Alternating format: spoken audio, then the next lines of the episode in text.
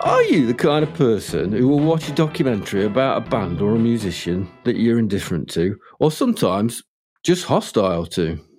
Speaking personally, I once watched a four hour documentary about Tom Petty. I like Tom Petty. If so, then you might very well enjoy listening to this Are Johnny Domino.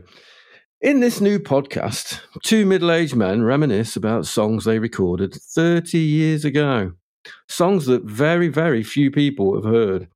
And in some cases, songs that the two men have little or even no memory of writing or recording. If you hanker for the early 90s and the halcyon days of alternative music, recorded on crappy equipment in a home environment, you should listen and subscribe to This Are Johnny Domino on your podcatcher of choice.